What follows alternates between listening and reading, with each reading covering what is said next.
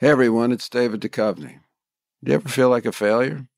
Trust me, I get it. Hell, I've spent my whole life almost feeling like a failure. It's appropriate though, because on Fail Better, my new podcast with Lemonada Media, exploring the world of failure, how it holds us back, propels us forward, and ultimately shapes our lives, is the whole point. Each week, I'll chat with artists, athletes, actors, and experts about how our perceived failures have actually been our biggest catalysts for growth, revelation, and even healing. Through these conversations, I hope we can learn how to embrace the opportunity of failure and fail better together. Fail Better is out on May 7th, wherever you get your podcasts. Why, hello there. It's your old pal, Sarah Silverman, and I'm back with a brand new season of the Sarah Silverman podcast. On my podcast, I am talking about uh, everything politics. Yeah, we get into it. Favorite sandwich shop in LA? I know a few spots, and I'm going to tell you about them. I'm also going to be talking to you. I will be reacting and responding to listener voicemails in real time. Let me tell you, things can get weird, and I love every second of it. Weird is my comfort zone. The newest season of the Sarah Silverman podcast is out now wherever you get your podcasts. Lemonada. Hey friends, it's Tuesday, September 7th, 2022. Welcome to V Interesting, where we break down the viral and very interesting news you might have missed.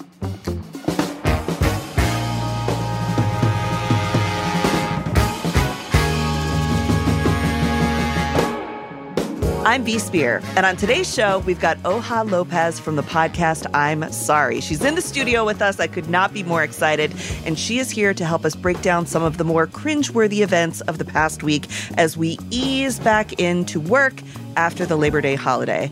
We'll get into the accusations that CNN is restructuring their content to be more right leaning. We're going to join a group of modern feminists who are calling for folks to stop using coat hanger iconography when discussing at home abortion.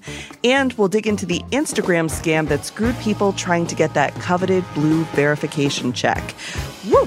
All that and more on today's V Interesting.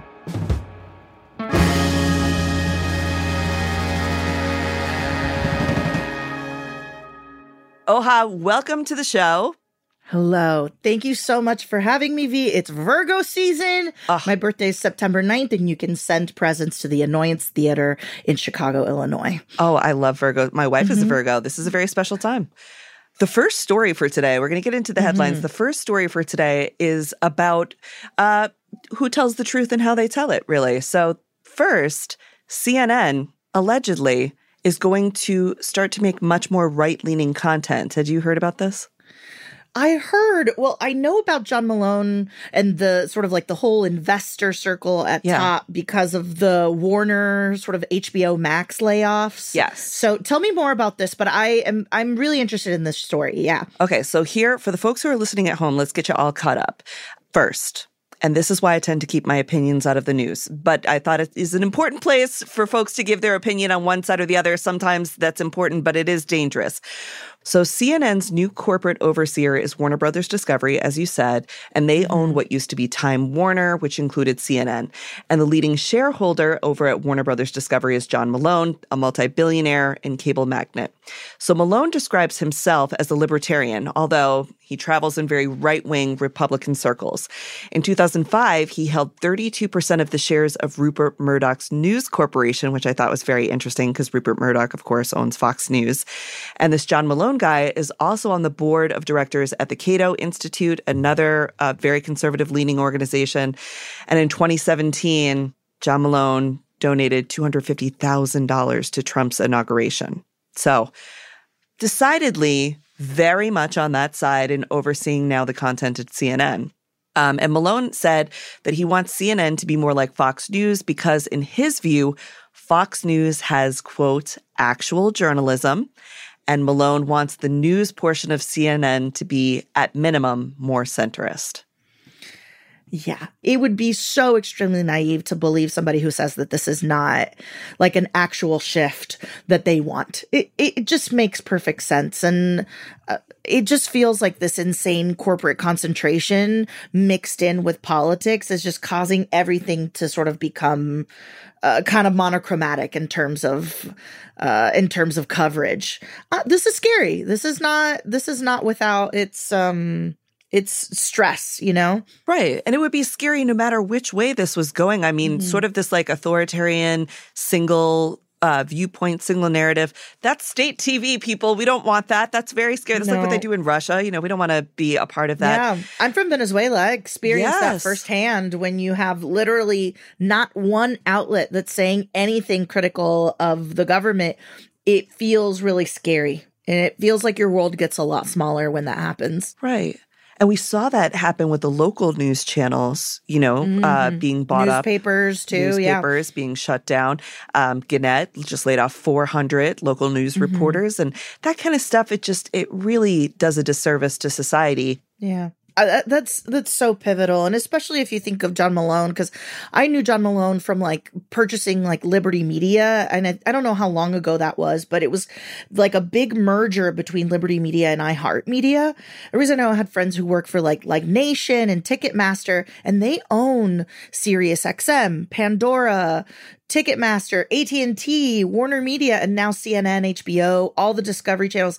It's too many things under one umbrella. And that's when, you know, like Senator Warren will come in and be like, we need to break this shit up. Like, yeah. this is what they're talking about. They're talking about one person or one investor with a huge point of view that essentially deploys their you know deploys their owned companies to kind of abet whatever their point of view is and so we'll see how that kind of continues to develop, you know? And I think social media is so important now because it's not owned by one person who can direct a narrative. I mean, I have just as big a viewership as some of these big cable networks. Mm-hmm. And so we have this chance to break through those clouds, break through that noise, and bring back this idea of local community journalism um, and citizen journalism.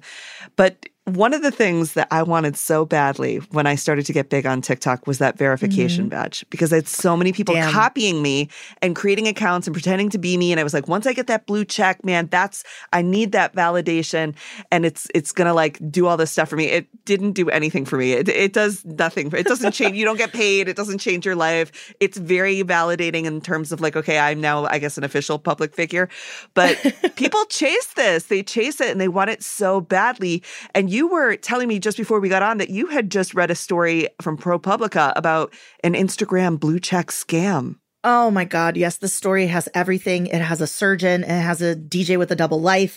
It has MTV reality stars. Essentially, ProPublica puts out this, you know, piece and ProPublica is a nonprofit org that essentially is in charge of just kind of looking up abuses and uh, they decide what that is. ProPublica is a really great site, but um, it's essentially a verification scheme oh, no. and it's sort of spectacular. So it, it's a false verification. I'll kind of tell you how it works, sort of like step by step. So, um, you know, essentially the step, the first step is that a client, a client of this particular guy that I'll talk to you about more in a second, oh my gosh, is kind of taking pictures of them and creating content of them in like designer clothing and like luxury roca- locations and like recording studios. So you got to kind of like look the part, right? Um, which honestly sounds like a fun photo shoot. I'm already like kind of into this scam. I'm like, maybe we then, scam ourselves. This sounds like a fun scam. afternoon. The step two is essentially this guy would go to Spotify and Apple Music and they create music profiles for the clients. And then they just start uploading basic songs with like dumb album art. And then they purchase fake streams to make the songs appear really popular. So they're kind of establishing this, again, you said like a breadcrumb trail of why this person deserves to have a blue check. Um, the they ended up figuring out who was at the center of the plot. And he is a Miami based aspiring DJ. Um, oh, so it's just this guy, and he's like, if you give me $25,000, I will do all of this stuff and you will be verified, which $25,000 $25,000. thousand dollars. These people are also sadly misled on how much influencers yes. make. Okay, do you know how 100%. long it would take to make twenty five thousand dollars without a talent? oh my god. Oh my god. Okay, so it's, they pay this guy. He does the right. stuff. Then so what? he then he pays he does paid articles about the client's songs, and those paid articles are published, and they kind of add Right, some you have to have extra legitimacy. Correct. And then step four, the client kind of uses their timeline to like you know post music content, spacing it out. They pay for the engagement, so they pay for the likes, they pay for the followers, they pay for everything, and essentially sort of providing that as proof of their popularity. And then step five, they use Google to essentially search engine and add their clients' music and articles to the indexes. So Google has this thing called a, called a knowledge panel Right. that essentially like this is what we know about this specific topic. Yeah. Um and it in that specific knowledge panel will brand this oh this person is a musical artist. This person is a influencer and it'll and it'll brand somebody basically who searches for their name. Um, and then the step six, which I think is the fanciest step, it, essentially, um, it's kind of the final step before verification where they edit their Instagram bio and feed and they completely highlight the musical career and sort of get rid of anything that doesn't have to do. If it's a picture of them and their beautiful wife and children, they're like, get rid of it. It's useless for this. Um, It's and off then brand. It's off brand. it's off brand for you. And then after that, they submit to Meta for verification. And then Jeez. if everything, you know, goes well, then they get their blue check. Um, but yeah, it's like I think it's something like 400 people that that Meta has discovered so far that specifically come from this particular person. Um, interesting story from Texas. Members of a Texas Women's March group, an email went out to this whole group of women that show up for like, you know, reproductive health rallies and women's rights rallies, asking them to stop doing these three things. One, they were asking them to please stop showing up in handmade tail costumes to these rallies. They were asking them to stop uh, putting up signs that say like castrate all men, right? Or like Okay. all right right, I can see that. That's very scary. And then also stop using coat hanger iconography at abortion rallies. And Okay. a lot of people were pissed about this, and they were saying you can't tone police how folks show up to protest. Um, eventually, the top brass at the Women's March, like the big Women's March group, clarified that folks are free to do whatever they want to, show up in whatever costumes they want to, with whatever signs they want to. Um, but I wanted to kind of talk about like these tactics as like, are they effective, or are they perhaps like worth exploring as something we move on from? You know? My first inclination is to say that it makes sense for people to use those in some ways or at least are are are known to this day best way of galvanizing people is to shock them with the most sort of like egregious aspects of a policy. And you say hey if you implement this policy this is the very worst thing that can happen. And uh, uh, granted i could see how using that iconography might indicate to you know people who can have children uh, or want to have abortions that um that maybe that's the only way to do it you know? I could see how there's a it needs to go in tandem with education but i also think that there's a thousand ways to misinterpret something and to not get the full story. Let me tell you a little bit more because I thought the same. I w- my gut reaction, honestly, was I would like to move on from those things because folks get made fun of a lot, and sometimes that can like cloud the goal of the protest. People are making fun of the costumes, or the thing that I thought was scary is I okay, so I have never been pregnant as a lifelong gay. I've I've really very little experience with women's health and like different things that go on. So I had seen the coat hangers, and I thought, well, that must be you know what they did back then. Um, and it turns out that is not true. And if I thought that, I'm sure many other people thought that. Well, these two um, activists were saying, especially when it comes to the coat hanger iconography, the right has adopted and corrupted the symbolism of the coat hanger to mean that all kinds of self managed abortions are dangerous, and they're not, first of all. So that's one. And then this Canadian midwife and author, Molly Dutton Kenny, was saying, in choosing to elevate the coat hanger symbolism to promote clinical abortion care, essentially the need for clinical abortions, the movement effectively demonized all forms of abortion care that don't take place in a doctor's office or a hospital, and that that iconography promotes inaccurate historical references in order to distill a nuanced and complex history of community abortion care as generally dangerous.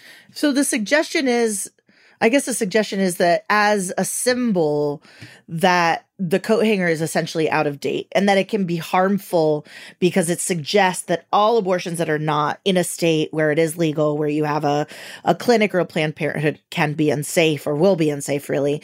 Um, but that is not actually true. Right. And you actually Um, should not use a coat hanger if performing an at home abortion. And in fact, that was never a thing. I was like, oh. Yeah. Okay, I totally I totally understand um I totally understand where they're coming from and I and usually you can see both sides of a thing Yeah. and I think there's so many questions around the pill and where to get it, you know, legally, where to get it safely that I can see the murkiness. I can see the gray area that they're dealing with. So Totally. um Well, maybe we'll get some signs for these services that are doing this work. Mm-hmm. So, like, you can go to heyjane.co. That's one place that will at plannedparenthood.org or visit our pals at GetStix, G E T S T I X.com. Discreet, confidential, does not require a doctor's note to get the the medical abortion pills or Plan B or a, a host of women's health uh, stuff that they offer. No, I think that's so wonderful, and I think it's the idea of sending people resources like this. that- It, right now, it has to be a community gaining momentum for itself and and being there for each other. And I know there's a really great website called uh, Plan C, Yeah. uh, plancpills.org, and essentially what they do is they don't kind of. Uh, uh, co-sign on any pills. They just say essentially like we've ordered these.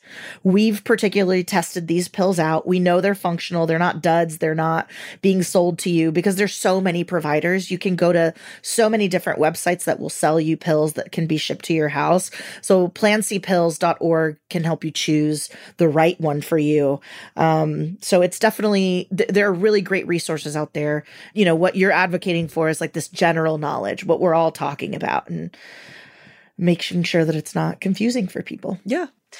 Uh, Oha, at this point in the show, we typically Yes. do just a couple quick hits, fa- like hot takes, Okay. hot takes Okay. to some crazy headlines that I will read for you. Uh, here we go. Are you ready? I'm ready. Russia is unhinged right now. Uh, Oh, very God. suspicious shit happening. Right before the holiday weekend, the chairman of a Russian oil and gas giant, Lukoil, who spoke out against Russia's invasion of Ukraine, died after falling Mm-hmm. out of a hospital window. But their media didn't tell people he fell from a sixth floor hospital window. They said, the chairman has died after a long illness. What? They lied, bold face? Oh, I know. So surprising. Russian media lied. Oh my god. Cuz I know and, this is so crazy cuz it's like uh Mikhail Gorbachev passed away. So, it's a lot of Russian people dying. One, Mikhail Gorbachev I would have believed a long illness. I think he's like 92 or 93. But Not this guy. I'm so sorry. I do not mean to laugh about the death of a human being, but it, I find Russia to be sort of like the fuck boy of political countries. It's like they're telling you one thing, but the truth is they mean something completely fucking different. I yes. oh my god. They're god, knocking it out, though. They're knocking him out. I mean, not to accuse people of Yeah. anything, of course, all hypotheticals, but they also, the daughter of Putin's number two was just killed in that car explosion. Now this guy's fallen out a hospital window. Yikes. Russia's coming undone. Russia's coming undone. Um, Demi Lovato Yes. famously used they them pronouns, is now using she her pronouns. hmm What do we think? I think it's amazing. Gender is a journey. I think gender is a journey. That's exactly right. I think the criticism is annoying and comes Yeah. from lack of lack of, you know, knowledge, but you know, I live with somebody who's non-binary and as a person who's witnessed that up front and very close, um, you know, they've gone through an entire journey and sometimes they don't want to make a big deal out of it and they beg, you know, they beg me to just say she her and other times they feel really confident with they them and I think part of it is getting comfortable, trying things out, seeing what fits you and seeing what doesn't. And Demi just has to do it in front of all of us, you know? I know. Um, I hope more people can come about about um, you know, whatever they're feeling at any moment and we just get to respect it and Yeah. not make a big deal about it. I used to do the they them pronouns. I was very, very strong about it. I like them the best. And then I became a figure of the internet and I was like, you know what? I'm just going to use all mm. the pronouns because people will weaponize them against you. And then it's like, this is just hard. I don't want to think about gender this much. So I'm just going to, you, you tell me what you perceive and I'm just going to live my life. And I'm grateful that I've been able to get to that point. I know for so many folks, Yeah. they're not at that point, but it's just, if someone tells you that they changed them, they just changed them. It's no bigs. I'm sorry that that happened to you, V, and I hope that um, it becomes really simple one day, and it doesn't have to be this thing that is marred by complication of your professional life and your personal life. So yes. we'll yeah. we'll pray for that. Well, we shall. We'll pray to the gods of uh, puppies and Madonna. Puppies and ah, that's exactly the gods. Exciting news. The first Native Alaskan and first woman ever will represent Alaska in Congress, which is so fun. Mary Peltola. Did you hear about this? She beat Sarah Palin. I did. I am. I'm so excited. I'm very proud of her. I, know we talk about representation a lot, and it feels like this sort of like Mart issue. But when it's in politics specifically, Yeah. when it's in policy making positions specifically, representation is where it is really fully at. I mean, somebody who can advocate for a community that they're in, somebody who understands the kind of ins and outs of a real place and is not um and it, and isn't trying to exclude people is a really exciting prospect for for the people of Alaska. So I'm very very excited. That's so cool. She's so cool. She's got such a great, and she is, she does have a lot of bipartisan support as well. She mm-hmm. is so educated on things like fishing and wildlife and natural resources. That's been her career all mm-hmm. to this point. I mean, if that's not Alaska, I don't know what is. Like, I'm just so excited to see what what truth she tells us about this place that we don't really get mm-hmm. to hear about a whole ton, you know? And I, I really think it's going to be a big power move for the state of Alaska, and I'm just so thrilled for them. Another thing I'm super thrilled for, and I don't know if you saw yet, Twitter is testing an edit button. I didn't even know about this. I'm gonna have to text Mohamed right now about this edit button. He's been wanting it. He's gonna it. be thrilled. He's been wanting it. Mohamed is my co-host on I'm Sorry, as well as Kiki. Um, I don't know. This seems like a lot of really fun opportunities here to say something and then lie about what you said. And I love that behavior. I think that's what they're trying to say. I wonder if you'll be able to see the revisions. Like, I think the only way that the Twitter edit button can happen, which I would love as a dyslexic because I spell shit wrong all the time. And then I'm like, God Good, good, good. damn it. Like, nobody even knows what that said. Um, but it's probably not that nice why people want an edit button. It's usually to say something pretty egregious and then gaslight other people. and then it, everybody had retweeted it. Yes, exactly. Correct. Correct. Correct. Um, and lastly, what do you think about quiet quitting? I'm so sick of hearing about it, but I want to know quiet quitting. What do you think? I'm going to be a very cool kid and say that I've been quiet quitting my entire life from essentially every job until I started doing comedy and entertainment. Um, it is a way of life for you people who are coming on board now these days. Um, I have always given up exactly, you know, 10 to 12 months into the job. I believe it is the Gen Z and millennial way. If I don't care about a job, that is what you're getting out of me. You cannot have any more of me other than that.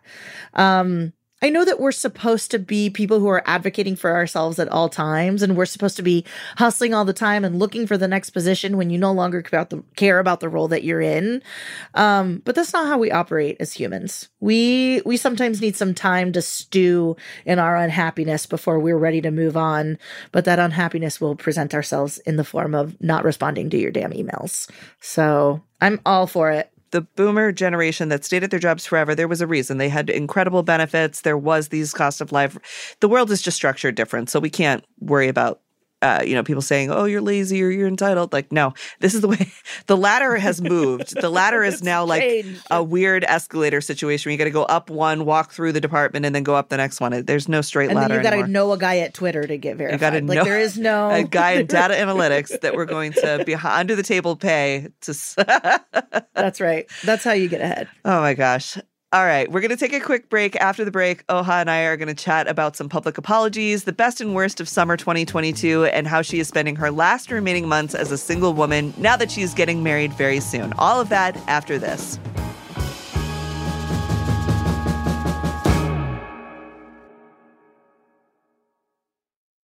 Do you ever get hit with a cringy memory of your 13 year old self out of nowhere? And suddenly you're panic sweating and laughing at the same time. Don't don't worry, don't worry. We all get that. It's because being an adolescent is one of the most visceral shared experiences we have as people. And we want to talk about it. Join me, Penn Badgley, and my two friends, Nava and Sophie, on Podcrushed as we interview celebrity guests about the joys and horrors of being a teenager and how those moments made them who they are today. New episodes of Podcrushed are out now, wherever you get your podcasts. Hi there, it's Julia Louis Dreyfus. You may know me from my podcast called Wiser Than Me, where I talk to older women and get their wisdom from the front lines of life. After season one aired, I was amazed by how many people told me our show made them look forward to getting older, which is why I'm here to talk about season two of the show. Sally Field, Billie Jean King, Beverly Johnson, Ina Garten, Bonnie Raitt, just to name a few. And of course, my 90 year old mom, Judy. All hail old women. Wiser Than Me Season 2 is out now from Lemonada Media.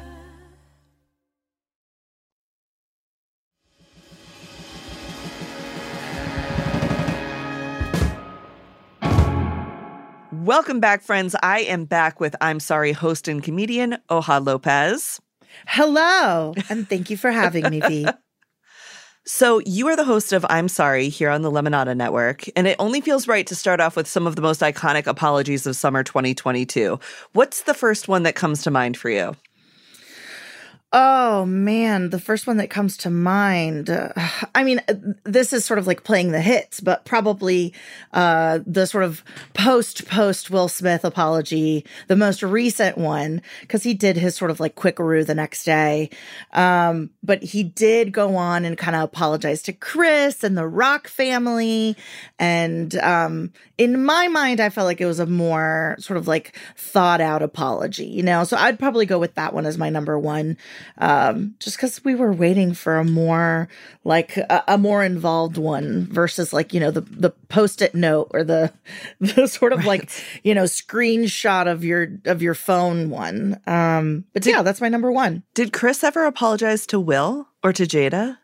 he sort of like tangentially said uh, like uh, my apologies to jada like it was more like hey i didn't mean to offend anyone so it wasn't really a full apology yeah. um it was uh, it was more of a little tentative uh, oh fuck that just caused me to get slapped in the face so i should probably say something about this. Yeah i'm sorry um, i got slapped in the face. i'm sorry i got slapped in the face. I wish to not be slapped in the face again so i'm going to kind of apologize for my attempt at comedy. Yes. So i'm sorry focuses upon like public gaffes and different like goofy things that celebrities and mm-hmm. folks do.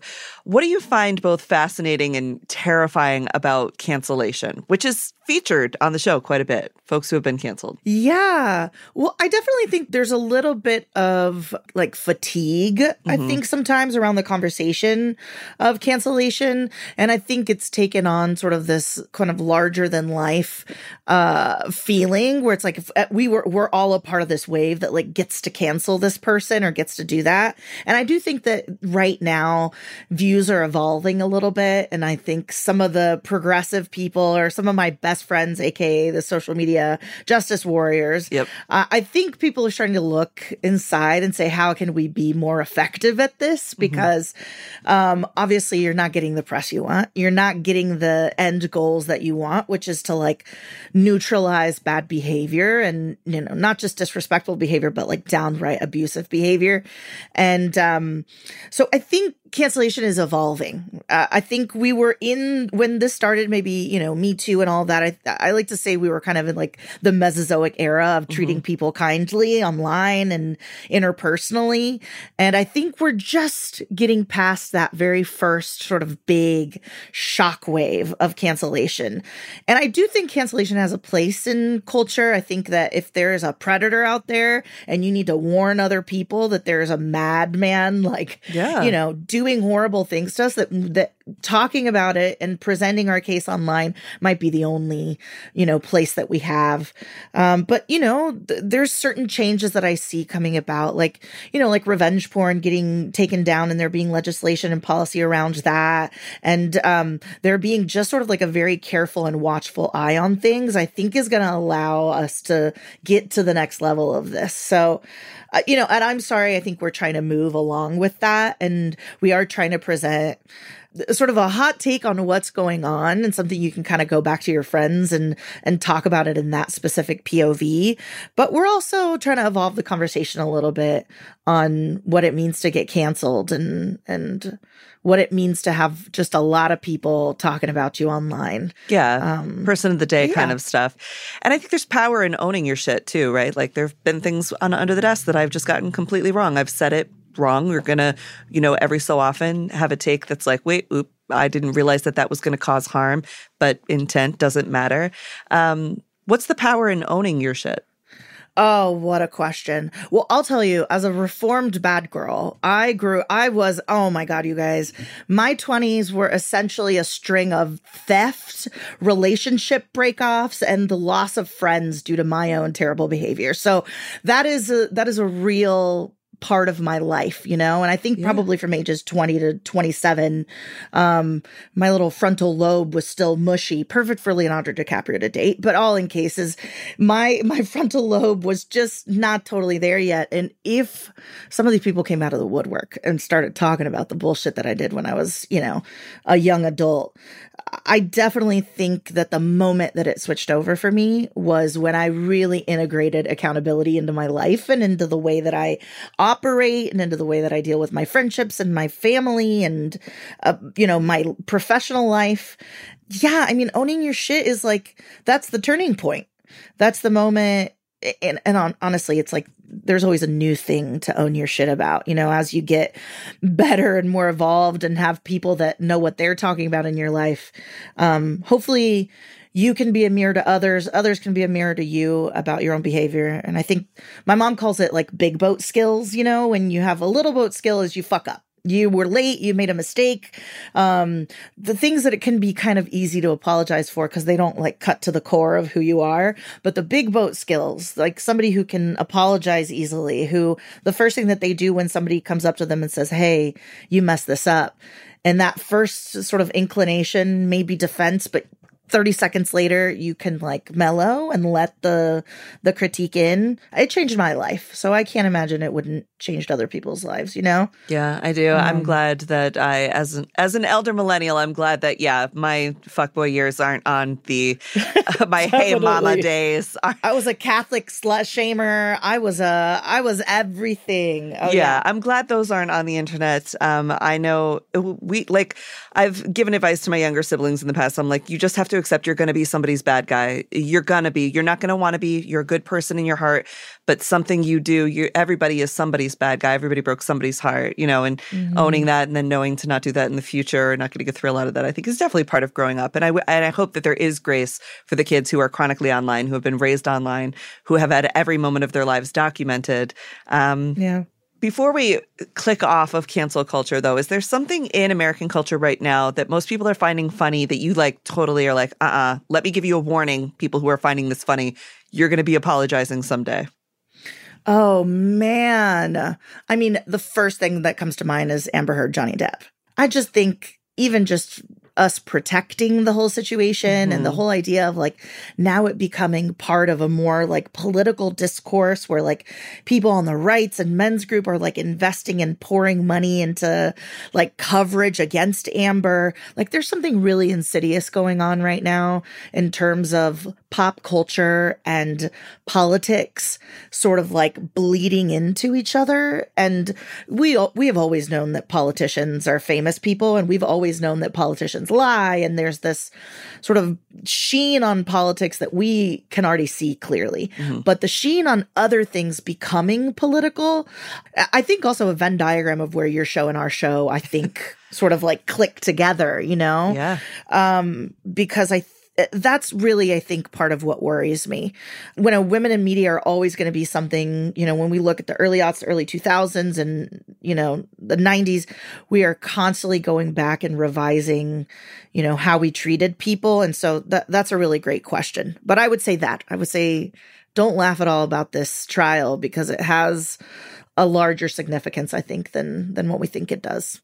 As someone adept at improv, can you talk about what it's like to have to commit to something once you've said it or done it, regardless of someone's Ah. reaction? We had Rose Kelso on a couple weeks ago, and she was talking about Okay. bombing a joke and how sometimes you have to see it through, my boy. You got to see it through.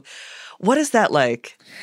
100%. Well, I feel in improv in particular, I feel when you say something that people can hear, the way we describe it is you've made a promise to the audience that that will have that they will be able to see this thing that you said through. If you drop something in the middle of your set, like you were a, I don't know, like an old drunk Italian, you know, picking out a gift for their millennial child or for their Gen Z child, you know, like you, you have to carry that character through until the very end. You can't drop the physicality. You can't drop, even if you're not getting laughs, the worst thing you can do in an improv scene is give up midway and not commit. Um, because I, I really love that notion of, of seeing it through. You know, sometimes you have to take big swings and figure out how to how to earn it later. And that's what we do call it in improv. We call earning it. Like if you say that you're a, you know, you're a badass business bitch on stage, like you have to do things that a badass business bitch would do. And that's the way that you earn that. And I think that's probably what your comedian friend is is saying. Is sometimes a joke falls flat because you haven't earned it. And if you can just push the audience a little bit further, you can maybe bring them back cuz you earn it in posterity. You paid off your debt, you know? I love that whole idea. I think that works so well for the regular world. What you say is a promise. And if you've said something, you have to commit to it all the way through. Jeez, you're so insightful, my friend. Hey, improv is philosophy. And I know that it's a cult and that if your friends who are in improv ask you to go to a show, you probably shouldn't because the truth is there there's a there's an aura around improv. But I'll tell you, once you're in, baby, oof, that is the most supportive, kind, magical community um in the world. And there's a lot of gays in it. So We love the if you're trying to date somebody, go to improv. Go improv, get yourself to the Black Box Theater. Mhm. It's uh, scary, but it's yes and, right? Yes and. Uh, yes and queer and supportive communities, you're getting married soon. Congratulations. Oh my god! Thank you. I never thought it would be me. I thought it would be a a wanderlust fuckboy for the rest of my life. No, you're but, that girl. you're um, getting married now. What does married life look like for a queer Latina in Chicago? very heteronormative. Really? Very, Okay. very heteronormative. Very. No, I'm just fucking. You were like, really? I don't understand sarcasm. um, listen, V. Who's the man and who's the woman? Is what this? What is what I'm asking? okay. Um, uh, no, no, no. Listen, uh, married life in Chicago, Illinois for a gay Latina. I mean, I think not much different than what it is right now. It involves me, um, staying home, not cleaning anything, barely cooking, um, being extremely preoccupied with like writing bits about sock lawsuits and Star Trek. Just breaking Um, every stereotype possible, breaking them all. every stereotype possible. Absolutely. Oha, how do people keep up with you? How do they find you? Yes, you can find me on Instagram. uh, c- Well, you can find me across all platforms at Aloha Oha, H A L O H A H O J A. Um, I am all over the place and producing a bunch of stuff and writing a bunch of stuff in, in here in Chicago too. I'll be in something called Splatter Theater in October, which is uh, the Annoyance Theater, sort of like epic Halloween show. That's one of the shows I'm most excited about. Um, and yeah, go to the Annoyance Theater and do some cult improv. I love it. And I will be tuning in, as I always do, to the I'm Sorry podcast. It is one of my favorite places to relax, hang with you and Kiki and Mo. Such a great show. Thank you, V. Thank you again to Oha Lopez from the I'm Sorry podcast for keeping us company today and bringing that great story about the drama with the Instagram verifications. That was a zinger. I loved that one. We're going to take a quick break, but when we return, we will have some good news from Oha's neck of the woods, Chicago. So stick around.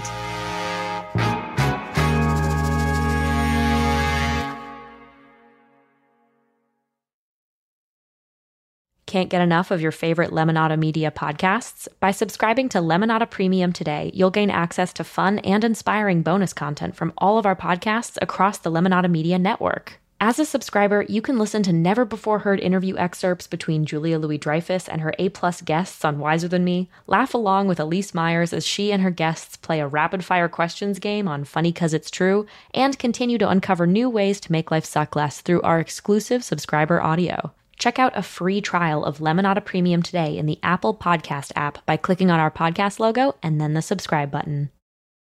Two young fathers are shot to death outside an iconic Utah restaurant. I said, Your dad has been hurt really bad. The grief was disorienting for those left behind until one choice changed everything. I just remember writing this letter, and it wasn't me writing it. Can a personal decision shape generations? We're all falling for this guy's trick. I'm Amy Donaldson. Season two of The Letter, Ripple Effect, is available now. Follow us at theletterpodcast.com or wherever you get your podcasts.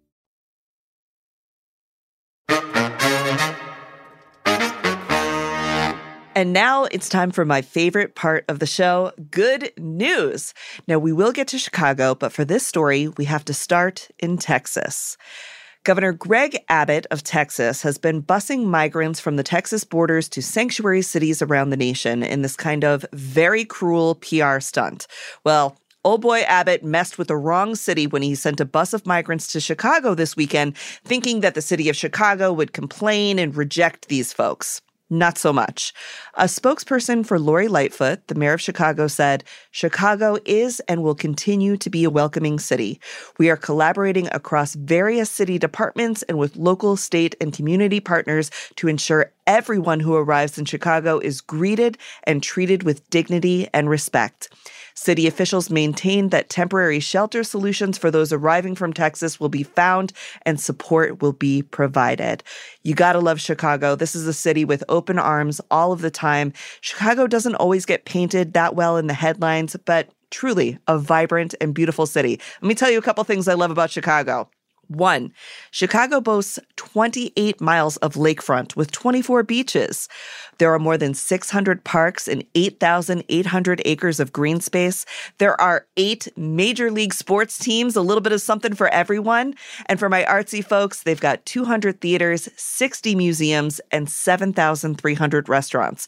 The chocolate brownie, Cracker Jacks, deep dish pizza, and the Twinkie were all invented in Chicago. So if you're listening from Chicago, I want you to know I personally appreciate you, and I'm just so grateful for what your mayor is doing for these folks just trying to find a better life here in the United States. Be sure to tune into Friday's episode where we are going to be chatting with Stephanie Wittels Wachs, one of my favorite people on earth and one of the co founders of Lemonada Media. We also want to know what you think of the show. If something is good, if something's bad, what's happening in your life, do you have some good news? Please leave me a voicemail at 612 293 8550. Subscribe to Lemonada Premium on Apple Podcasts. Follow me at Under the Desk News. And remember, it's not quiet quitting. It's doing only the work that you're being paid to do. You are golden. Take care of yourselves. We will see you on Friday.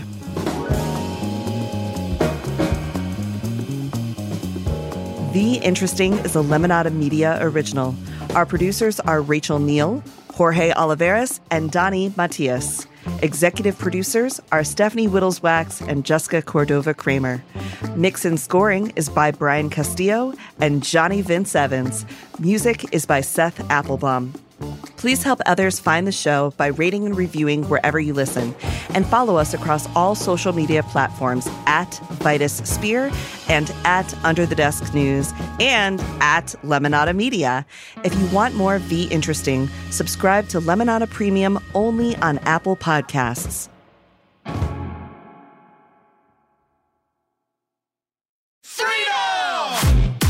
I'm Paul F. Tompkins. I'm Lauren Lapkus. And I'm Scott Aukerman, and together we make up the show Threedom! We're comedians from Los Angeles who are also friends.